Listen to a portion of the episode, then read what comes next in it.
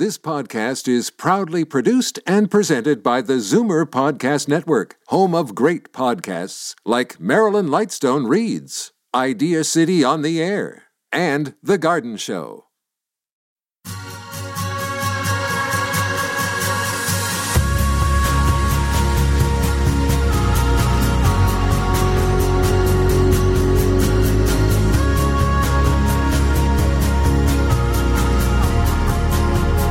Good day, greetings, hello. It's Art at the End of the World, the podcast that features artists, entertainers, and cultural leaders speaking about what it is to make art here at the end. And welcome, my name is Mark Wigmore.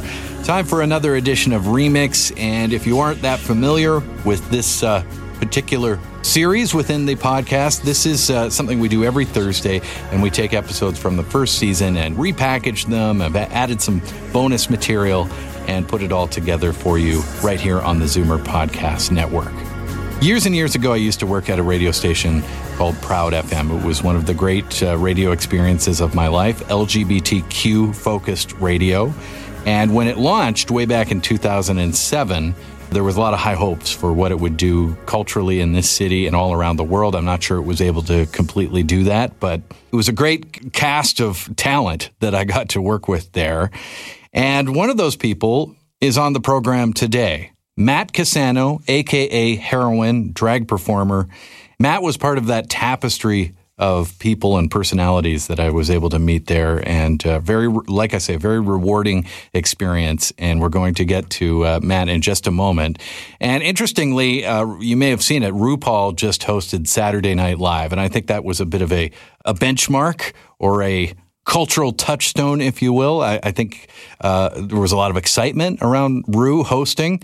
But uh, Ru is a sort of a duplicitous character within the drag world at this point, and we'll get to that with Matt in a few moments as well. So, very much in the zeitgeist right now. A reminder that Art at the End of the World brought to you by Crow's Theatre, one of the country's most acclaimed arts organizations and based in Toronto's vibrant East End community. Crows creates unforgettable theater that examines and illuminates the pivotal narratives of our times. And what a great uh, winter and spring season it's been there. Crowstheater.com for info and tickets.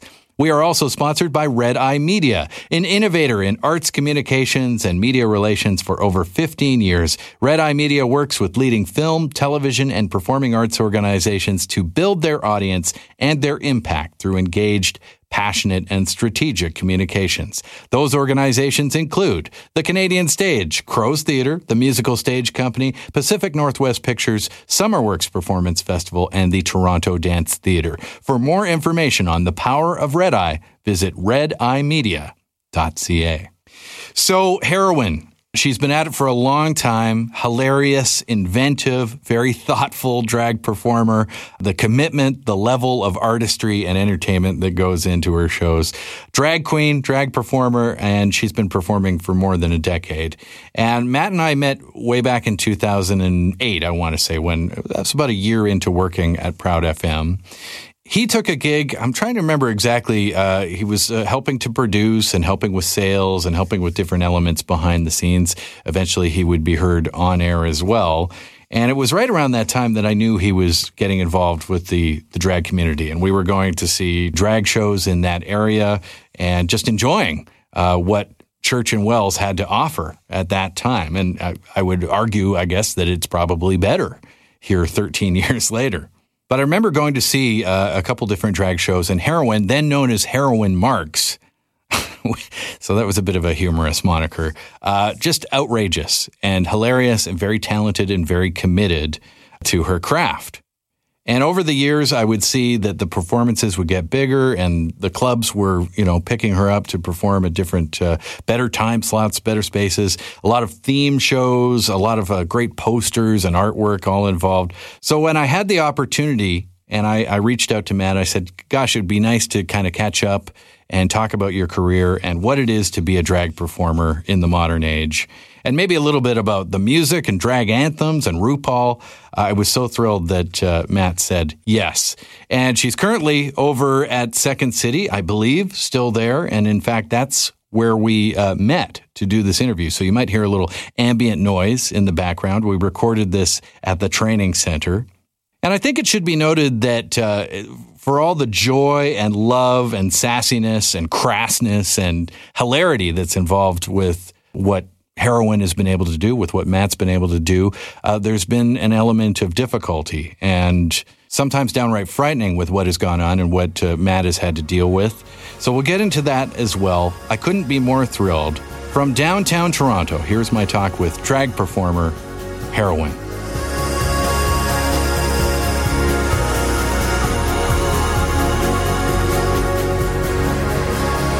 Uh, Second City Training Center full of children right now. By the way, Matt Cassano, but, but on Facebook I see Matteo. Yes. Is that the correct? Uh, Matteo is just the Italian way Right. of spelling and saying Matthew, and I think it's exotic. What what do you get? What do you get from uh, like? Do people mix it up or do you? Oh, I get like Matteo, and I'm like, I'm not a cereal. Like, uh, just it's Matteo. Like, Ma- Matteos. But friends call you. Uh, I mean, my closest friends usually just call me heroin now, so that's like. There's that, but most people just call me Matt or Mateo. Right. Um, actually, when I started working here, I had people be like, "What's your name? Is it Matt?" And I was like, "Yeah." And they're like, "Someone said Mateo," and I was like, "Yeah, it's Mateo too." So more or less the conversation we just had. Yeah, pretty much. it's like, and then everyone's like, "Which do you prefer?" I was like, "Just call me whatever, and just Right. don't call me late to dinner." That's all. Right, that's true. And I, I always called you uh, Matt because that's how long time. Yes, since you and I have seen each other. We worked together at uh, 1039 Proud FM in Toronto, Church and Wells. Yes. And you came in. What was your? I was hired in the elevator. I heard a few things happen in the elevator there. oh, really? Oh, I did not know that. Come on, Um, you didn't. but you can imagine. Oh, I can imagine, especially where we were set up. Yeah. Um, yeah, I uh, Just a young, young kid yeah, I was. I think I was finding your way. 19 at the time. I was working for Fab magazine, and I had to do an interview uh, where I had to interview some of the um, on-air personalities for an, an article. And uh, I was in journalism school at Ryerson, Yeah. and then I got on the elevator, and this woman got on, and she was like, "How are you?" And I was like, "Good. How are you?" And I told her what I was doing. She's like, "Oh," and I was like, "Yeah, I kind of want to intern or do something here. I think it'd be fun." And she was like, "Well, I'm the CEO, so uh, here's my number, and let's chat." And uh, she's like, "Yeah, I'll bring you on board." And then I became a copywriter, and then they had me in sales for a while, which was very odd. I remember you sort of jumping around. a bit. Yeah, it was very much just like Yeah. put him wherever he'll he'll figure it out, Yeah. kind of thing. And you know, for being such a young person, you were very. Uh, it seemed to me you were quite confident. Maybe that was just you on the outside, but Oh, n- well, no, I think I've always I give off a confident. Yeah. Uh, that's what I'm telling you. Yeah, I, I, I- image, that's what I but- was getting.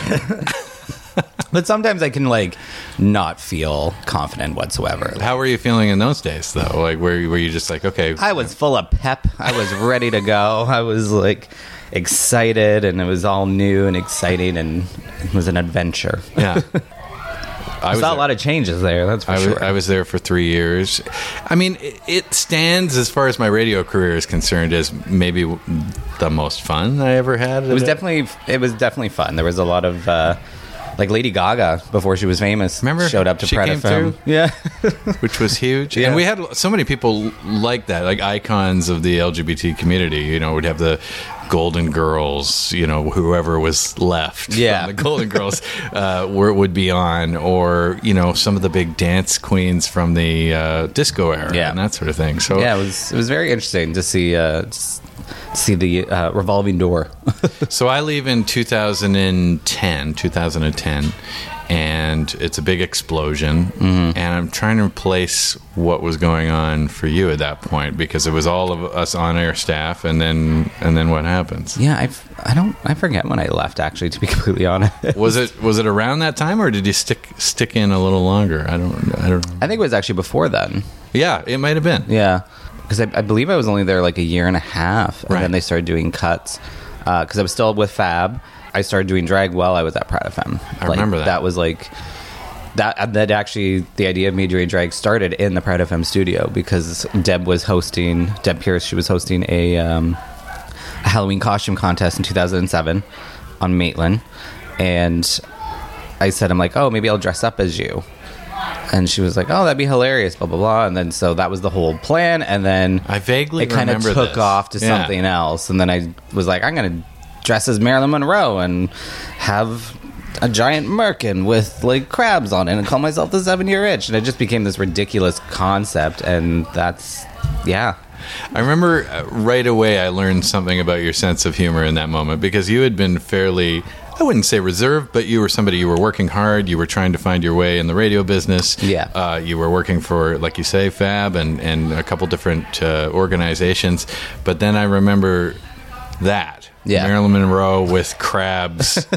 Was it crawling on the dress or, or uh, they were just underneath the dress, so that when so they were kind of creeping out. Yeah, so Right. that when the white skirt went up, like in the seven year itch, it would just be like, oh, that's the seven year itch. Right. so, so there it was. So right away, we're learning that the, there's this um, tongue in cheek, a little bit of crassness, a little bit of cheekiness, Very camp. ready Very to go. Yeah. Just all in, pre-installed. Yeah, pretty much. Yeah. like I always say, my drag persona actually developed in high school as my defense mechanism from bullies.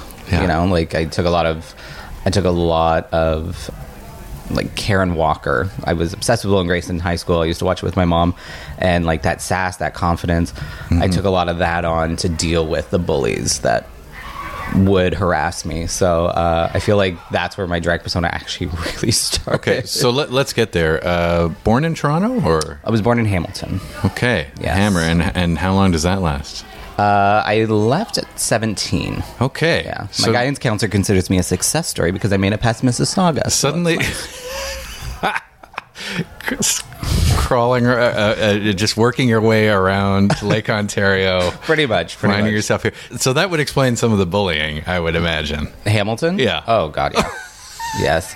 I, I was an Italian in the closet in a Roman Catholic high school, Yeah. uh, surrounded by a bunch of people who were very heteronormative and just did not know how to take me. I wasn't out, Right. but I also wasn't really hiding. No, that makes sense. So yeah, right. So you may have presented as Yeah, like people such. might have been like, hmm, questioning what his what he's up to. so. What what's the family situation? Uh, siblings, both parents. uh, I have a younger sister. Okay. Um, my parents never divorced, but my dad did pass away. okay. Um, when was that? He passed away in 2009. Okay. Uh, Thanksgiving weekend 2009. Right, right, right. um, and uh, yeah, I just like that's my family unit. I we don't really talk to other members of my family because they've just ha- they haven't been the best of people to my mother uh, or my father, and uh, we just we were just a four person unit and just very supportive and caring. they they were pretty supportive of you growing up. Oh yeah, like when I came out, like totally fine, no issues. Like my dad before he passed would come to my drag shows, you know. So like it was a very uh, it was very loving, loving, small but loving family unit. So sort of had. this insular group of four. So a bit of baggage. Yeah, it was- it was but, interesting. but nothing really to do with uh, in in the sense of you know your own personal journey and coming out and all Oh, that no. sort of thing. Just sort of sort of yeah, like- family dynamics. We have them. Well, I, I was accepted into Ryerson, so I moved to Toronto when I was 17. Uh, I was turning 18 that October, but I, I, I knew as soon as I moved to Toronto, things were going to be different. Yeah. Like Hamilton felt like a jail to me, Right. Um, and I knew once I moved to Toronto, I would definitely. And I hate when people say, "Oh, I found myself," but like, I, I just found an environment to be myself. It was funny when I walked into my dorm room for the first time. I opened the windows, and the first thing I saw were the two gay cowboys on the barn. Because like my dorm room literally looked out onto Church Street. So I felt like Dorothy looking at the yellow brick road. I was like, "Oh, here it is, my people." Finally, It's it. So when I think about that, that's I guess early two thousands when you're in high school. Is that fair to say? yeah, I, I believe 2005 Right. is when I 2005 2006 is when I left. Because we think of ourselves as a progressive city and a progressive society here in Ontario and Yeah. Canada, but you're still very much witnessing the changing of culture, and of course, it's still changing Oh, yeah. today. But you, you're Gay de- marriage had just been legal for a few years by that point. right? Right. So Not your your middle school, high school experience was kind of typical of Oh, yeah. somebody in your position, just dealing with the bullying and, and With the 98, 1998 sex ed curriculum still. right. This is the cucumber. This is a condom. right. This is what you do. They didn't even get. I didn't even get anywhere near that far in my own. Like I'm a you know 80s 90s. There was nothing. You know, it's just like okay, you be careful. you know, Yeah. there's a bit of that. You're going to get syphilis and die. So what happened? When do you come out? Uh, I came out uh, my second year of university. Okay. Um, so I was I just turned 19. I was able to go to bars and uh, I made friends with other queer people, and uh, I just was like, okay, now's the time. So I came out to my mom first. Well, I came out to my sister first, and her first reaction was. Oh, you can tell mom and dad. I was like, I'm pretty sure they already know. and she was just like, she's like, I just don't want to fight. I just don't want to fight. And I was like, Don't don't hand me this luggage and Yeah. leave me to walk home. You know, with it. Yeah. and then uh, I was like, I'm like, okay, relax. Um, and then uh, I think about two weeks later, my mom came to Toronto and we actually watched an episode of Will and Grace because she and I used to always watch Will and Grace together Thursday nights. She, I was like, Mom, I have something to tell you, and she was like, "Is it that you're like Will?" And I said, "Well, more Karen, but yeah, pretty much." and that's how I came it. out to her. Were you at all pleased when they decided to bring it back? Oh, God, yeah. Yeah. Yeah. Good times. Well, it was it was needed for the time. Like Trump was in office, then it's like, no, we need to make America gay again. You know? Yeah. So let's do this. and let's flip and, the MAGA. And on network, not on cable. exactly. let's get to the people here. Yeah. sort of felt that way weirdly about that way about uh, uh, Roseanne too. Like not in the sense that it's you know obviously Roseanne turned out to be a disaster. well, yeah. but I think a lot of the messaging of that show. Regardless of her presence, has been kind of important to the conversation, which is fascinating to watch. Well, it's Um, interesting to know that like Wanda Sykes and like Whitney Cummings were like behind the scenes writing too. Like, Right. You could tell they were like definitely writing for Aunt Jackie on that show. And Roseanne was writing her. now they're all writing for Aunt Jackie. yeah, pretty much. So, that should have just been the spinoff. Forget the Connors. yeah, no kidding.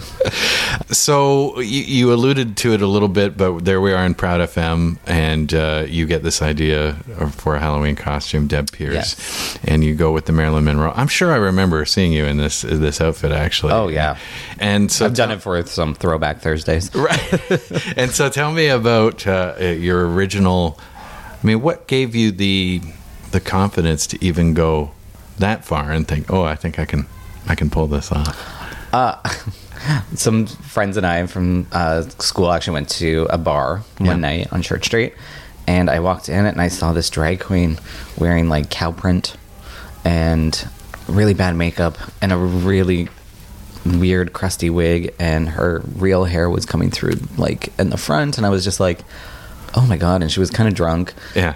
I was just like, what a mess. And I was just like, I can do better than this. Okay, so it wasn't like I kind of love that you know tragedy that I'm looking at. It's more that I I can exceed. yeah. I can, I can, do better than do this and I can actually like entertain Yeah, because like I've I've always like I've always been told I'm funny and uh you are. You're hilarious. I think. thank you and I just like I was like I I I don't think I've ever felt as confident as a man. I thought okay, drag can be maybe a vehicle to do that and like just now 12 years later I'm like becoming that comedian I want to be in drag and it's actually helped me with my confidence as a man uh-huh. somehow doing drag so Funny how that works. yeah. Because, I mean, anyone who can get on stage dressed up, wearing all this makeup, being uncomfortable, first of all, in everything you have to wear, and still trying to make people laugh and entertain, like, it takes a lot of guts to get up there and do that. And does. to be judged by a room full of people you might not even know, who might not know you, and it's just based on, like, their first interaction with you, what they could perceive of you. So. There's so many elements too. I mean, you think about you're talking about being funny. I think you do need often you need to be funny. Some Yeah. people don't go totally down that road, but that's a big part of it for a lot of performers. But then on beyond that, you usually need to have some sort of musical theater, you know, skills or music skills. and that's the thing i've never had any sort of background training in Right. like everything i have done has been just improvised and guessing Right. I like to call it. Right. I'm just like I'm guessing when I go out there. I'm like, oh, some jazz hands, a little little spin here. Let's just make this up. I've told this story a few times. I actually uh, came here about two or three years ago to the Second City Training Center, and I took stand up, which some people think is a preposterous idea because you should just have it in your bones. But I felt like I needed to be around people to work on my writing and so on, so I did.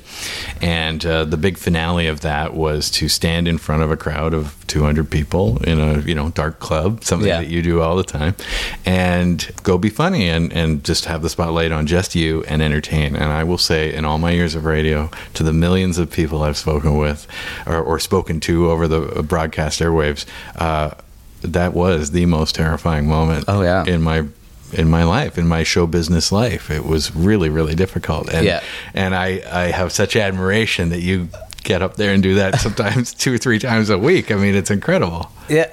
Like I've performed for almost 12 years and Yeah. just uh, last year I took my first stand up class here at the train Oh, you did? Okay. Um, you and me both. Yeah, and I was like, oh, this is very different because a lot of times I would go out and wing it and I just learned with stand up it's like, oh no, there's like a method to things that people don't realize. Right. And yes, for some Or there people can is a lot more natural. Yeah, right. Um, and I, I feel like the class just actually helped accentuate what I already had Right. and just hone it in a bit. And but yeah, I was very nervous doing that show. I like people were like, "Oh, why are you going to be nervous? You've been on stage for how long?" And I'm like, "Cuz this is kind of different." It is a little different. It's like it's not me being like, "Go to the bar, grab a drink.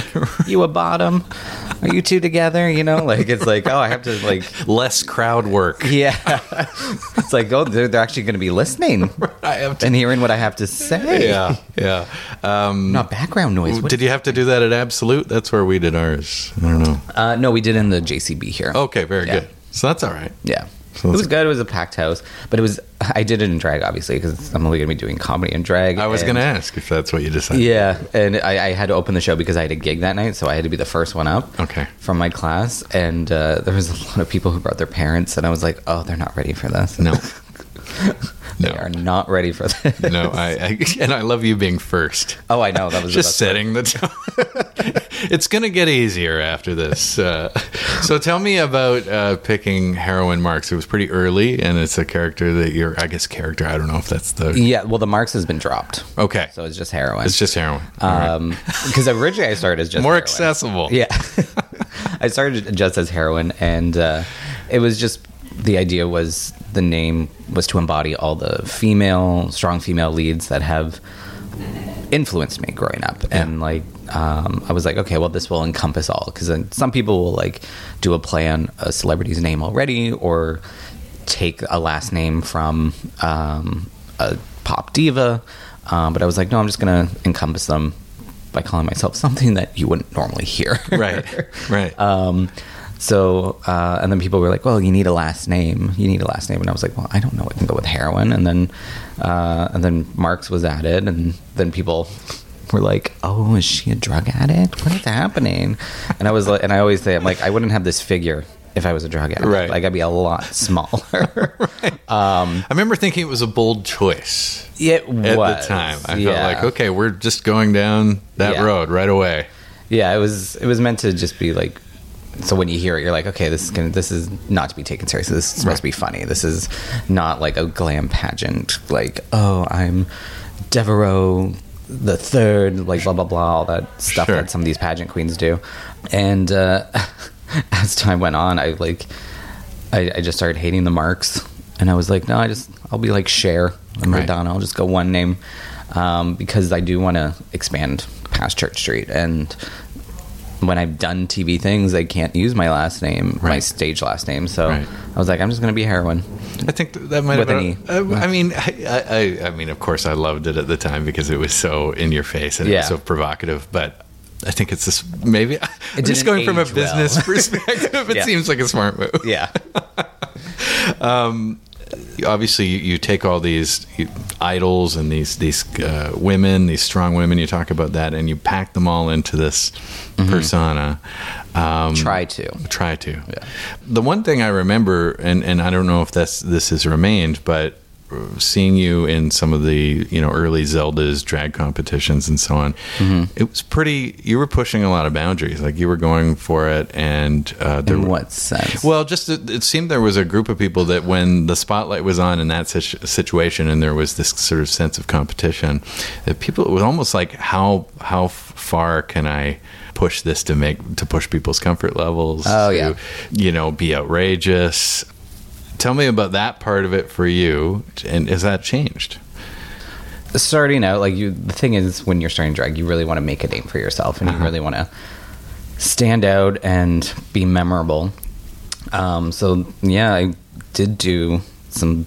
Like, it wasn't like always pushing the envelope. Like I did an Octomom thing as Joan Crawford, and I had Uh-huh. like 32 babies just flying out of me out of a tank. I might kind of remember that one. yeah, and then I did like a cracked out Snow White. Sue like does this like happy song from Enchanted, but I kill all the animals as I go along. so this is what I'm talking about. yeah, like I don't know. You know, now that you twisted. present it, yeah. Uh, how did we even need, really need to search? I mean, it, it was all right there. But I remember going, "Oh my goodness!" Yeah. You know, being in the audience and thinking to myself, "Boy, not everybody could get away with this in a comedic setting, but Mm-hmm. for some reason." All these drag queens can. And what is the license that happens there? And what is the motivation to even want to do it? well for me, it's always parody. Yeah. You know, it's satire, it's parody, and that's where um, it comes from. And then it develops, and it can get a little twisted. But uh, I, I think It's very creative. It can be very yeah, creative. it can be. It can be a very interesting creative process coming up with things. Have you ever seen someone go too far? Uh, yes, I have. uh, I've seen uh, some people change their their uh, skin uh, Right. color. That old routine. Yeah, their skin tone, and uh, it. Yeah. That's off limits. Oh, that should always be off limits because I don't think anyone should be presenting. But that would be under that umbrella a little bit as far as, you know, I'm going to push the boundaries, but maybe I will give it enough context so that it could just be, you know, just go under the wire. Mm. But I don't know there's some people I look back on and things that they've done, and I'm just like, this is uncomfortable. Right. right. I mean, uh, there, there's probably elements of, uh, I mean, even your show that might have been uncomfortable for people, but it seems like that seems to be part of the, I want to do something here. I want to make a, a splash and Yeah. I want to, you know. So there's that. But Yeah. what about from the more profound and emotionally, you know, mature perspective when when you're trying to do something that's maybe really beautiful or Mm-hmm. has something to say? I mean, do, do you think about it from that perspective as well? No, I always go for the laugh. like I, for me personally, watching a drag show, like I want to laugh. I want to be entertained. Right.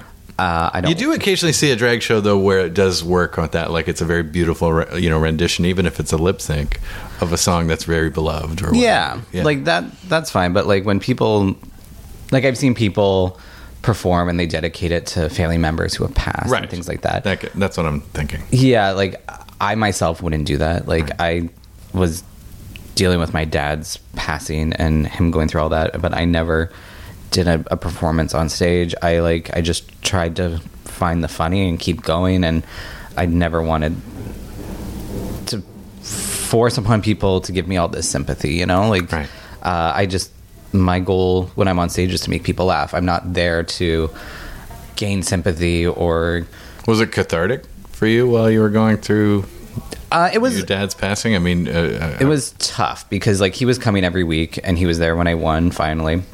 And uh, they were usually because the, the night that uh, drag drag idol happened was uh, Tuesdays, and he was going through chemo Tuesday morning. So they would literally, he would go to his chemo, then him and my mom would come to Toronto, and then they would watch the show and then go home. So like it became every week it was me trying to top myself to make him laugh. Right. So that was the goal always to make him laugh. Uh, and if I made other people laugh, then great. Um, so was that was that the dyma- dynamic growing up? Like a lot of laughter around the dinner table and that sort of thing. Were you trying to make your dad laugh your whole life, or uh, I wouldn't say my whole life. Yeah. Uh, but I definitely tried to like entertain. right? I used to like put on little shows in the backyard for family, and pretty sure that's when they were all like, "Hmm, really? oh God, This is a really good magic show. watch my heterosexuality disappear." Um, Nice riff. Yeah. yeah, it's uh so I feel like when he passed, uh I kind of like lost that for a bit like cuz I was like, "Oh, my goal was to make him laugh. What's my goal now?" kind of thing. Right. And then you won. Yes. That was nice. Yeah, some nice money. Yeah, nice money. That- That's the part we remember. Well, it just paid for everything I put into it. That's Yeah, the only thing. I, I I don't even think I broke even doing that. Contest. That's something else I've noticed. that There seems to be a lot of sewing going on, Mm-hmm. a lot of uh, uh, looking for you know elements to put in the show. A lot of you know, there's a lot of shopping that happens. Yeah. Well, I, I've definitely noticed, like, now that I'm 12 years into this, like, my style and aesthetic has definitely developed and changed and evolved. And now I look for, like, before I used to be like, oh, that looks cute. That looks cute. That, that looks great. But now I'm just like, no, this is going to be a, a piece. You know, like, it's an investment. So you get something, you pay whatever you have to for the fabric, for the design, embellish it, um, accessorize it. Like I, I treat them now as like little images Right. of myself. Like, okay, well, this one is for when I'm doing this kind of music, or this is for when I'm doing this comedy mix, and like you have to treat it that way. I just can't go on stage wearing something that looks pedestrian now. Like before, I used to no problem. Like I'm like, oh, I got this at Winners. Oh, Right. it looks cute. Right. Now I'm like, no, I don't want to wear something on stage that someone could walk into the bar wearing, you know?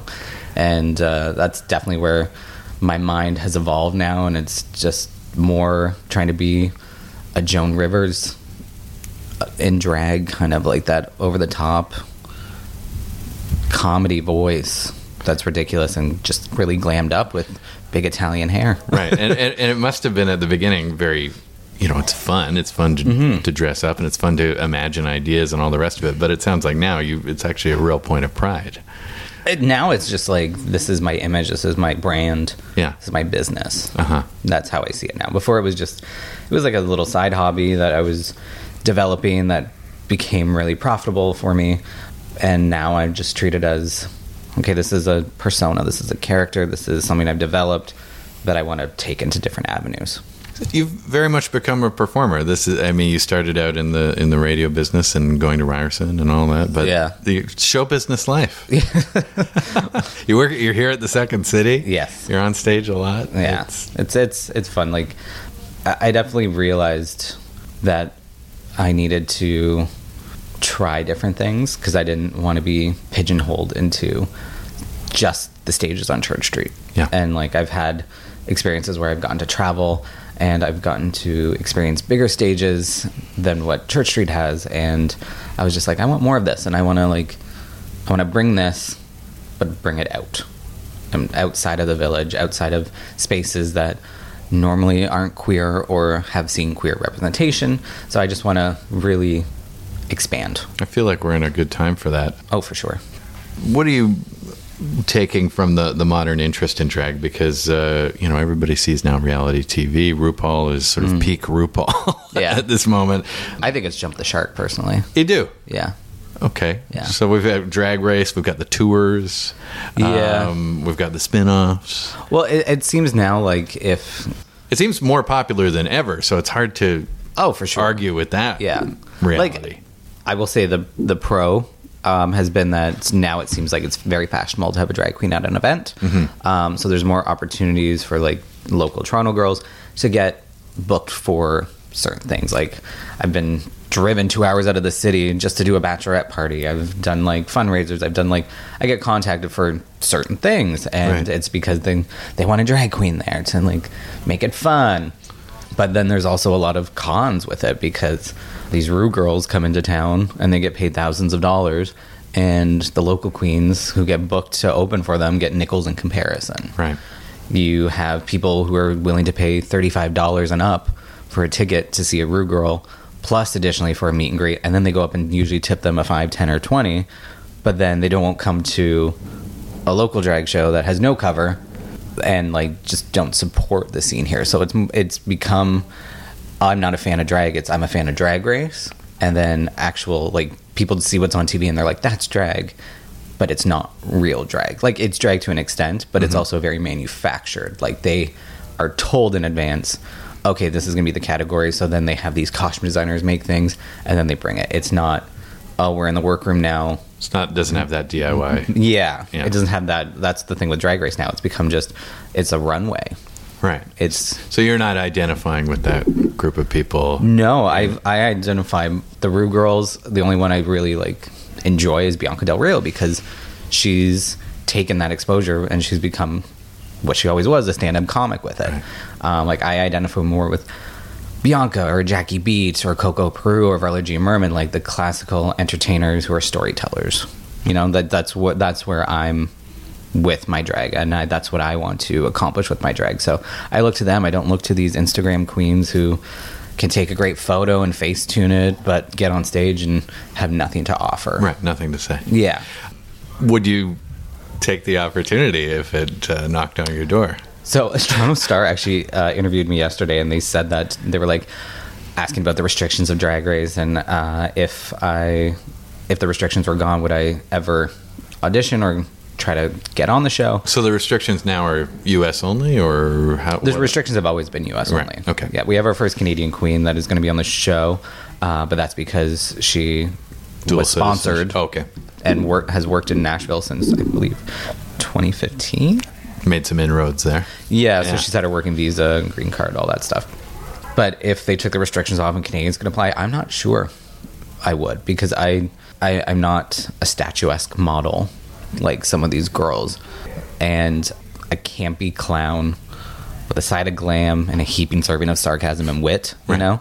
And I'm not sure how well that would bode on the show.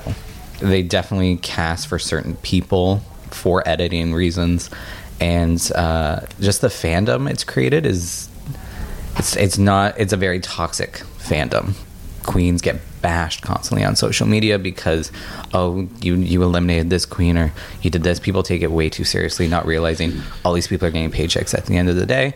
You can still be supportive and appreciate drag, but they just the stan culture that they've created on Twitter is just it's very toxic and it's a bunch of like 12 year old girls or these like young gay boys who don't actually know what drag is and haven't done their research um, who think that they can dictate what drag is if you don't look like a Ru girl you're not doing drag correctly That's the story of pop culture, though. At the moment, I mean, really, anybody with light on them right now, Yeah. is facing that army. pretty much yeah ready to go. But it is uh, sort of acute in the sense that when you look at, the, as you point out, the Ru Girls and, and Drag Race and everything that happens under the umbrella of that production team, I can imagine just how how intense it becomes when people are being critical. and- Yeah, it's it's just interesting when people who actually have never dressed up or done drag have all these opinions and feel that they know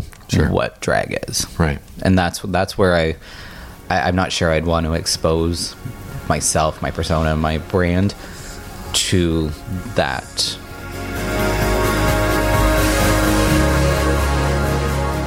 More in moments with Matt Cassano, aka Heroine, including her top five drag anthems. You're listening to Art at the End of the World on the Zoomer Podcast Network.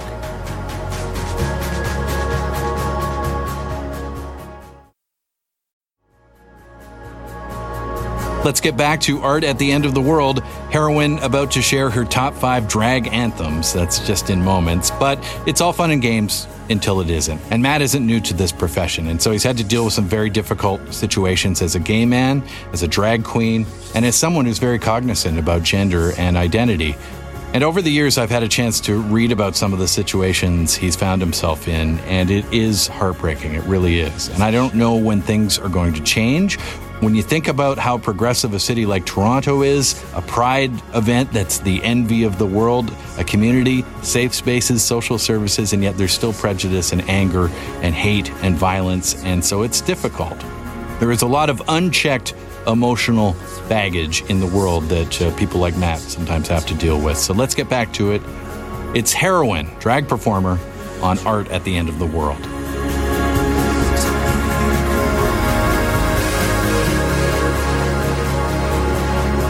A lot of changes in culture, and, and I think for anybody who, you know, I was talking to Karen Robinson this week about, you know, as a black woman growing up in Canada Mm-hmm. from Jamaica, trying to make her way in the Canadian acting scene, you know, you can imagine there was Yeah. roadblocks and hurdles there and a specific experience. For you, both as Matt and as heroine, and particularly your drag life, it fe- feels like it's been very much a, a family situation. Like you always seem to have a at the beginning too. There were a lot of mentors in your Mm-hmm. in your life and people that you looked to, and this was a, a group of people that you could kind of trust. I, I still have mentors. Yeah. Um, Maggie Cassella, she's like a comedy mentor for me. Mm-hmm. Misconception is my drag mentor. Paul Bellini has become like a writing mentor for me. So there's These are all people who've been around for a while too. Yeah, They've been there know, since um, way back.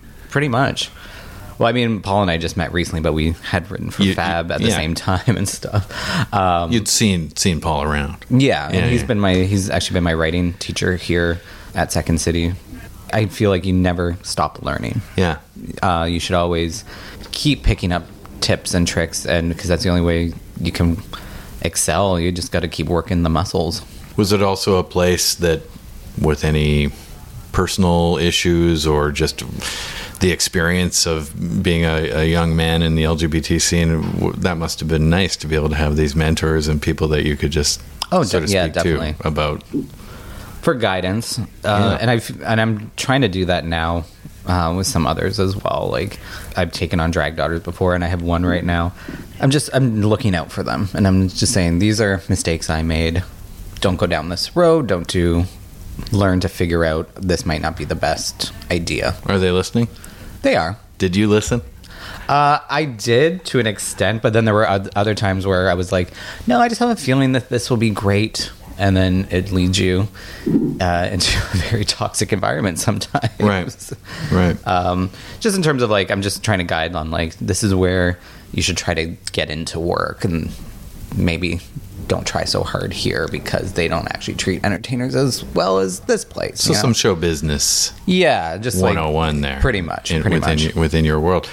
Where does that toxicity come from? Where do the what are the traps that people fall into, or what? what insecurities. Yeah. Uh, I feel like any toxic environment always stems from insecurities because people immediately get their backs up when someone can do something that they can't.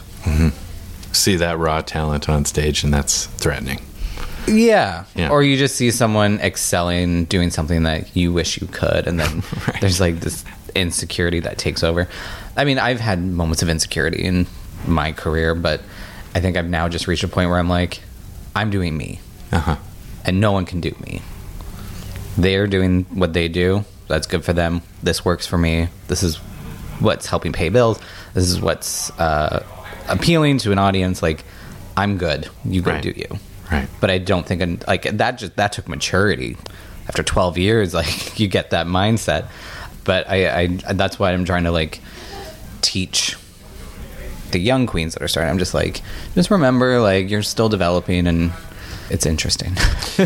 What one something that struck me over the years, and I've kept an, my eye on your career, and it's been amazing to watch you flourish and thrive and do everything you've done, and and uh, the shows keep getting booked, and like you say, the traveling and so on. It's great, but a couple times. I can just think of two or three over the, over the last decade where I've been reading something on Facebook and, and I'm seeing that there are moments in your career where you are facing very harrowing and difficult circumstances. yeah, You I really make the heroin name work for me.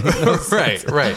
Uh, I mean, most recently you had a, a, a really difficult episode, I think, with somebody in a club who wouldn't leave, and there was all sorts of Oh, that was the spinning incident. Yeah. right? yeah, and the death threats. Uh, yeah, just that little one. yeah, that one. Uh, yeah, that was a few weeks ago. That was just um, this gentleman approached me outside and was trying to. and you were in you were in I was in drag. drag. And he was trying to touch and i kept saying no like leave me alone um, and he was very persistent and uh, he like went in came back out again and then like just tried to reach again and i was just like no and i went back in and i told the bar manager and this guy's friend was actually already being denied service and they were being asked to leave and they were refusing to leave. So uh, the manager went called police, and then I was just sitting there and he just came up and he just started threatening me and all these things and I just sat there taking it. And my mm-hmm. co-host was like in shock like what is happening? And all she could say on the mic was like call for the manager's name. She didn't know what to do and I just sat there and I stared at this guy just yelling at me. And I just said all right have a good night.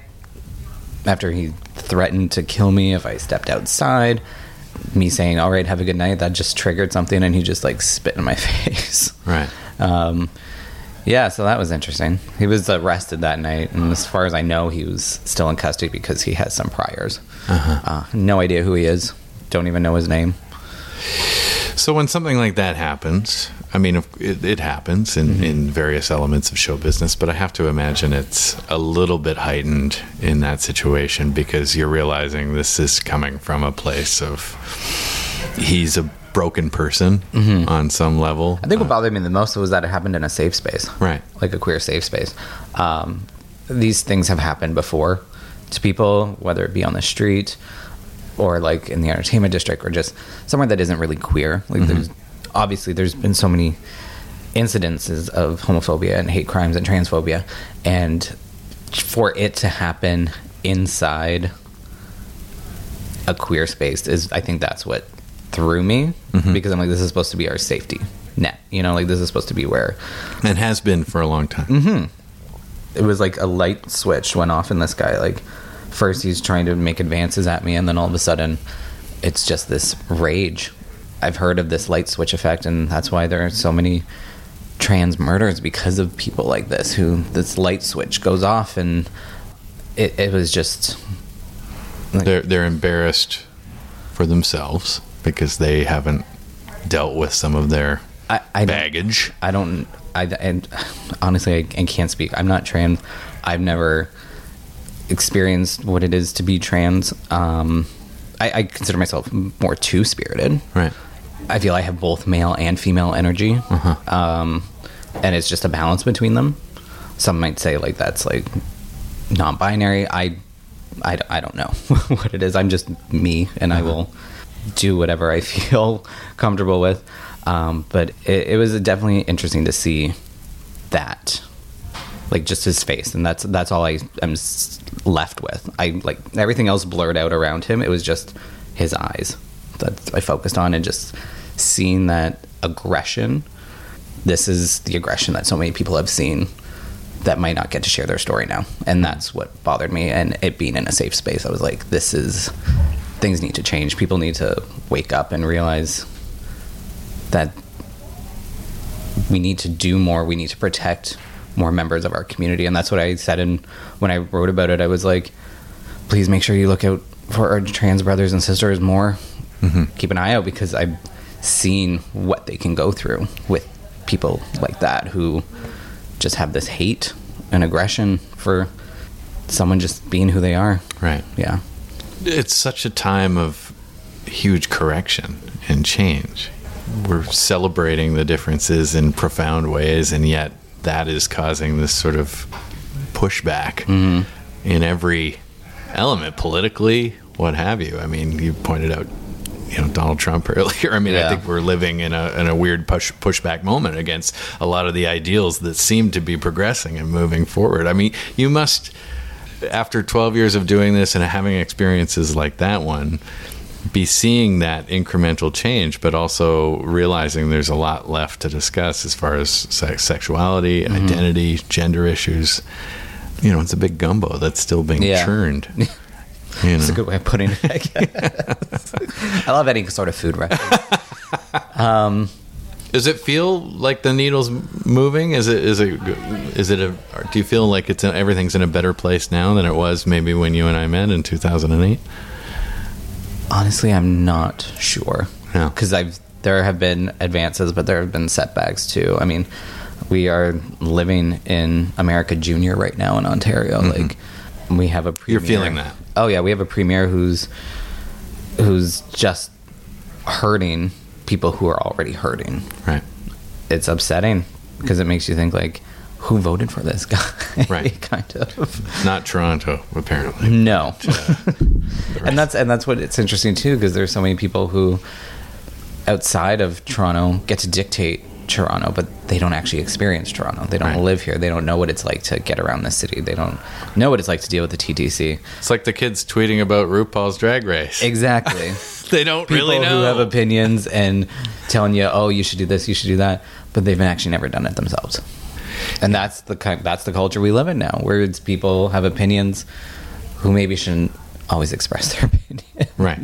The, dem- And- the democracy of, of information and the ability to express yourself has not Yeah, like, necessarily all led to positive change. cool freedom of speech, all for that. Yeah. But it's also like respect other people. You know, like just because you think some a certain way doesn't mean other people do. So you, you don't need to be the loudest voice in the room. You need to people need to honestly stop for a second and listen to others because then a conversation can happen and maybe someone can learn something from what someone else is saying. And maybe have a little fun along the way. Yeah. Right. Make a new friend, you never know. Okay. A new friend you can debate with constantly. Tell me about some of your favorite nights as a performer. Maybe something you saw or something that you did that stands out hmm. as, as a particularly strong showing of your craft. Yeah, like I'm definitely I'm excited where I'm headed with my drag. One one moment I will say that I Okay, here we go. really enjoyed was um, I did a thousand miles by Vanessa Carlton, Right. which has become such a campy, ridiculous throwback song. Right. I performed it and I was performing at a venue where you could actually see the street. So I left the venue so people, so the audience could still see me, and then I like hailed a cab. And as the song was ending, I was like, you know, I'll walk a thousand miles. I get into the cab, and I said to the guy, I'm like, just drive a little bit. I'll give you five bucks because someone had already tipped me, and so I had money in my in my um, bra, and I was Right. like, I'll give you five bucks. Just take me there. I just need to make it look like I'm driving away. So then he's like, oh, okay. So. So I get in as the song's ending, and then close the door, and then he drives away as like the piano is fading out. Oh my God. Uh, that was a lot of fun. And then uh, people were like, "Did she leave her suitcases still here? Right. Like, did she go home? Did she have her keys? That is a great moment. Yeah, like that. Like uh, moments like that. That's what. That's what I enjoy. Improvisational oh, completely. and and it all worked out Yeah. timing wise. That's pretty great. Yeah. Was there a ta- you talked about uh, sometimes where occasionally you've seen somebody really impressing you and that's maybe rattled you a little bit. Where you That was like early. Sure. Early. Yeah. When that was mostly when I was really just trying to establish myself. And I think all new queens go through that where they're just like, I need to be the best. I need to stand out. Right. So when someone else is doing something you can do, you immediately are like, why can't I do this? Right. You know, and I've had some conversations with um, queens who've been doing it just as long as I have or a little less. And they've said that they're like, I used to like think to myself, why, why aren't I as glamorous as this one, or why am I not as pretty as this one, or why am I not as funny as you? You know, Right, like, right. and they question things, and then they realize, well, that's because I'm this. This is what I do. Uh-huh. That's what they do. That's what they do. That's what they do, and I'm this is what I do. And I think it takes maturity and experience, and then you kind of you kind of find your groove and your niche Who's your favorite drag queen right now? in the local scene, or just Uh, could be in, in in yeah maybe in the local scene or and then beyond. Uh, beyond, like, I will always be a fan of Coco Peru. Um, that like she's just epitomizes what I love. Um, and Bianca Del Rio, like I, I love that she gets to tour a comedy show and write it herself. Who should we be looking out for? Who's the up and comer? It's tough, right? That's going to put you in a spot. Well, it's not only that; it's just there are Drag races created this what I like to call cosplay queens. Okay. where it's uh, people who watch the show and are like, "Oh, look at all the fame they're getting." Right. Oh, I'm going to start doing drag. So then they don't do their research. They don't do their homework about what drag is, what it stands for, wh- what you can do with it. They just immediately go and buy stuff on Amazon and then buy followers on Instagram and they think, "Oh, I'm going to be like a drag race queen." And they walk around looking for this instant fame and they don't know what it is they offer. Like when I started, I was like, my goal is to make people laugh. So now when a new queen comes up, I'm like, what's your goal in drag? Mm-hmm. Like, what, why did you start this? Right. And when they say, oh, I really like drag race, I'm like, That's not, a good answer. That's not gonna. No. that's not gonna serve you for a long time. No, like you're gonna be a not sustaining. Yeah, like good luck making an impact. You know. You'll have a good sh- first show, and then that'll be. Yeah, so that's why it's hard for me to say like up and comer. Like I, I love my my drag daughter Moscato. Mm-hmm. Um, she's a comedy queen as well, and I call her the Melissa to my Joan. Right. Like she's like the perfect little sidekick. Yeah. Uh, she's done quite a few shows with me now. We just have great chemistry on stage and off stage. That's fun. Um, yeah, we talk every day, and it's like it's weird. Where there's a ten year difference between us. Like she's 21, I'm 31, and. Uh, you gotta have people like that in your life, though. You know. Yeah. It's nice, nice to have that fresh perspective. Yeah, so it's like I've been mentored before, and now I get to mentor. So it's it's a nice little flip. So I guess locally, I would say Moscato. I know people will be like, "Oh, it's just because she's your daughter." it's hard. There's a lot of um, new queens, but I don't know how many I would actually give the term queen to. Right. I would say it's a lot of drag people in drag Right. because I, I think you have i think now especially with drag race and all the people that are starting it uh, i think now you really have to earn the title of a queen Right. because you have to Maybe more than ever.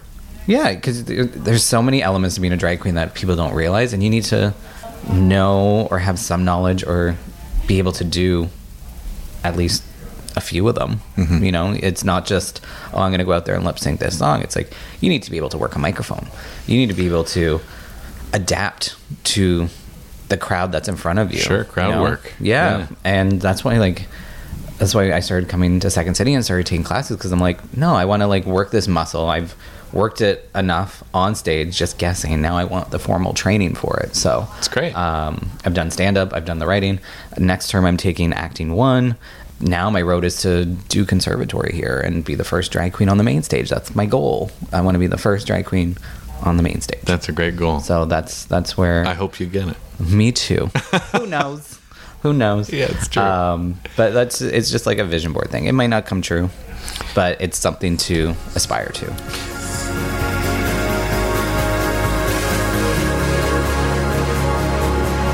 Five music artists that are quintessential to your performance catalog and or to the drag scene in general. Five artists that you think are, are vital to the community that get used a lot or that are uh, surprising uh, the group and, and you can take on this list however you want.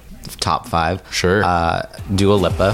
One, don't pick up the phone. You know he's only calling cause he's drunk and alone. Two, don't let him in. You have to kick him out again. Three, don't be his friend. You know you're gonna wake up in his bed in the morning.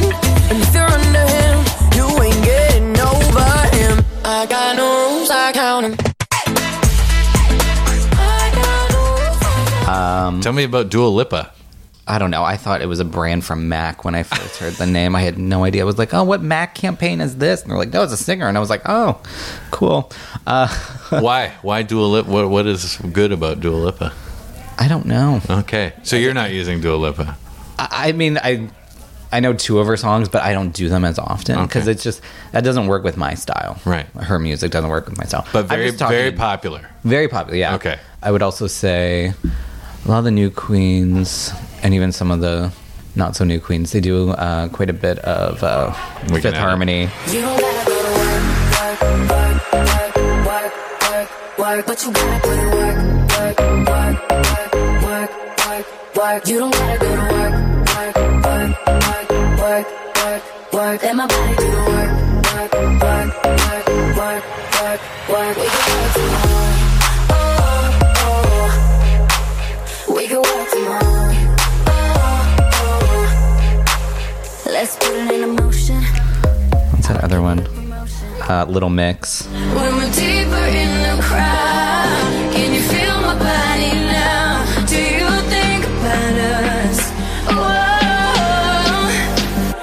Think about us?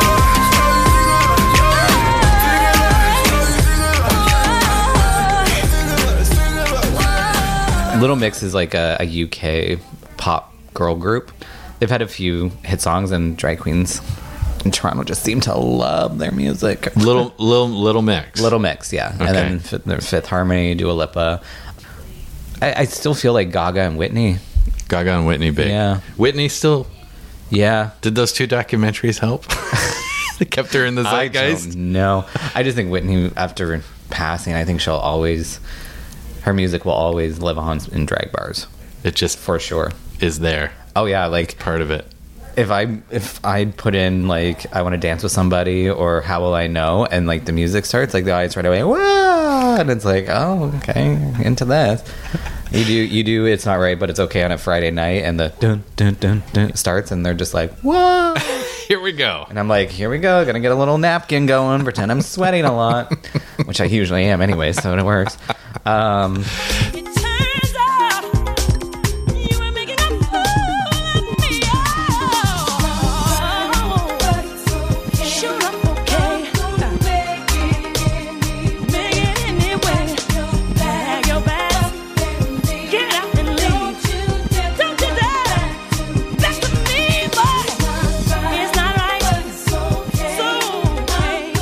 she's interesting in the fact that they've dragged out pretty much all her dirty laundry at this point. She has, Oh, yeah. she has no choice in the matter. No. um, and she seems to be surviving it, you know, uh, on the bedrock of her talent. Oh, yeah. Whereas it seems like after 2019's over, I'm not sure we're going to be talking about Michael Jackson in the same way. no Could be over for yeah. MJ. Could be coming to a I, close. I mean I personally think it was over long ago right. That that could be true. That could be true. I mean, his death, yeah, all of a sudden, like, people were like, oh, he's got to pass on things. And it's like, mm, no, I don't know about, uh, I don't think he should have a pass. I think there are things that he did in his life that should be talked about. Wow. Yeah. These big documentaries that are coming out this year are going to surely shut some doors. Oh, yeah. I would imagine. All right. So Whitney and, and Gaga. Yeah. And big. Yeah. And okay, last one. Oh, that was five, wasn't it? Whitney Gaga, Little Mix, Dua Lipa, Fifth Harmony. Oh, uh, oh, Ariana Grande. I can't believe I forgot Ariana Grande. Who can forget Ariana? See, I don't, I don't Those care boots? for her. No. No. It's not really my jam either, but uh, Like, if the fact that, like, her image is that she of her fan base is the 12 year olds on twitter like Right. that's and the little gay boys like that's her fan base yeah.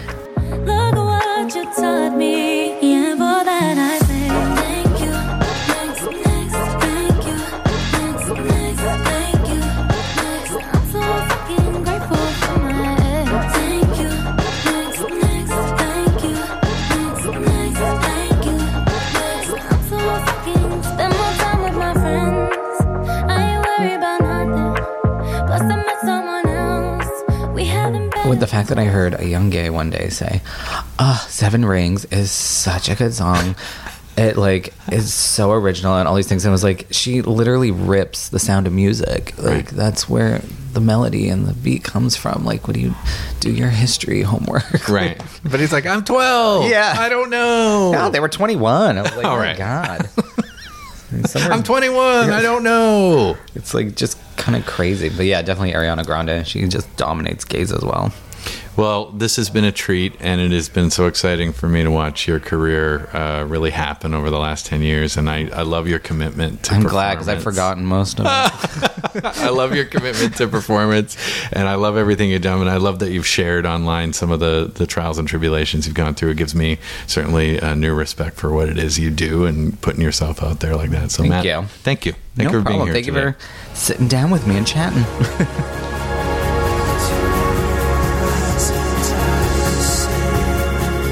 So that's it. I really loved reconnecting with Matt Heroine. And I find the best way to keep up with all things Heroine, the drag performer, is on the socials Instagram and Twitter at Heroine the DQ. Have a look for updates there.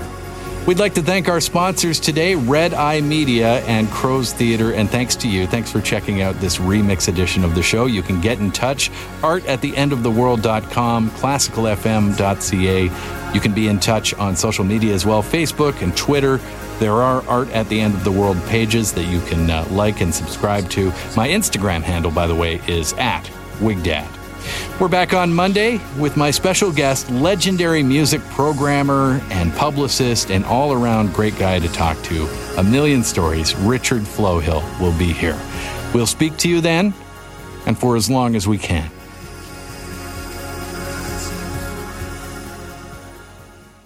This podcast is proudly produced and presented by the Zoomer Podcast Network, home of great podcasts like Marilyn Lightstone Reads, Idea City on the Air, and The Garden Show.